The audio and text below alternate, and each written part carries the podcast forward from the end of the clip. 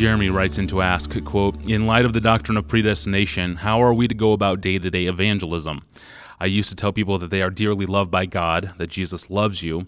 But if they are not one of the elect, then is it honest or right to tell them this? So, Pastor John, here's a question How do you handle the language of God's love for sinners generally in light of Reformed soteriology? It is honest to say to the world, God loves you.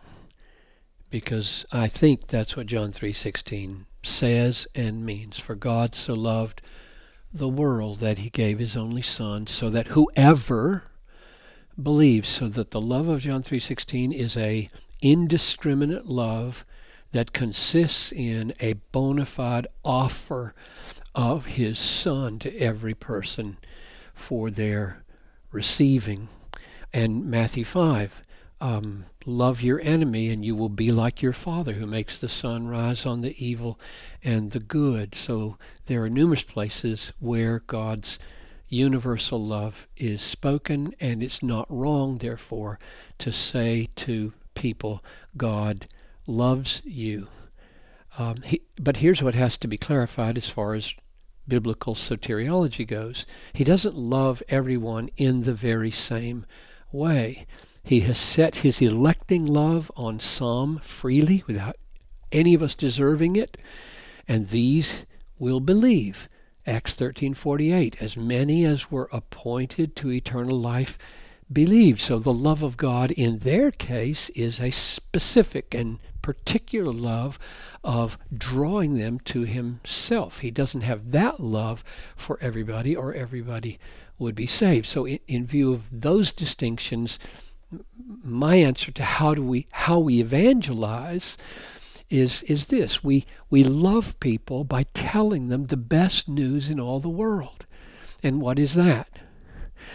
God the god against you, you look at so you're you're meeting with somebody and you want to tell them the good news. You want to evangelize them. You say the god against whom you have committed treason offers complete amnesty freely he will commute your death sentence. He will forgive your treasonous intentions and actions and feelings. He will put away his just and holy anger against you.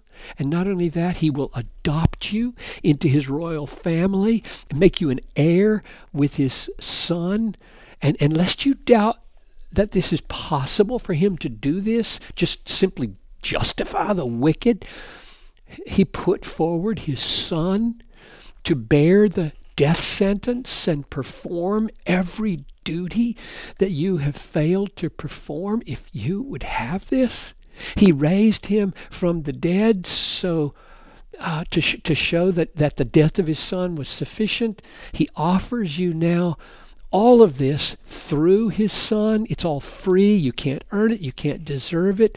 The condition is to lay down the arms of treason, the arms of rebellion, and bow in humble, helpless dependence on free mercy from the King and receive his full pardon and amnesty and acceptance.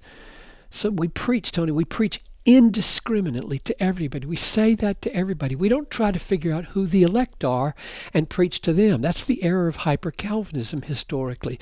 We offer Christ we offer Christ and all that Christ is. We say, if you will have Christ, I'm offering you Christ and all of his benefits. And then we pray for the people that their hearts would be opened and the heart of stone would be taken out and the heart of believing flesh would be put in. And we plead with them, be reconciled to God. And then God does the calling. God gives the faith. God overcomes the resistance. God takes out the heart of stone. It's our job to preach the unsearchable riches to, of Christ and to offer them freely to everybody. Hmm. Yes, amen. Thank you, Pastor John. And thank you for listening to this podcast. Please email your questions to us at AskPastorJohn at desiringgod.org. At desiringgod.org, you will find thousands of free books, articles, sermons, and other resources from John Piper. I'm your host, Tony Reinke. Thanks for listening.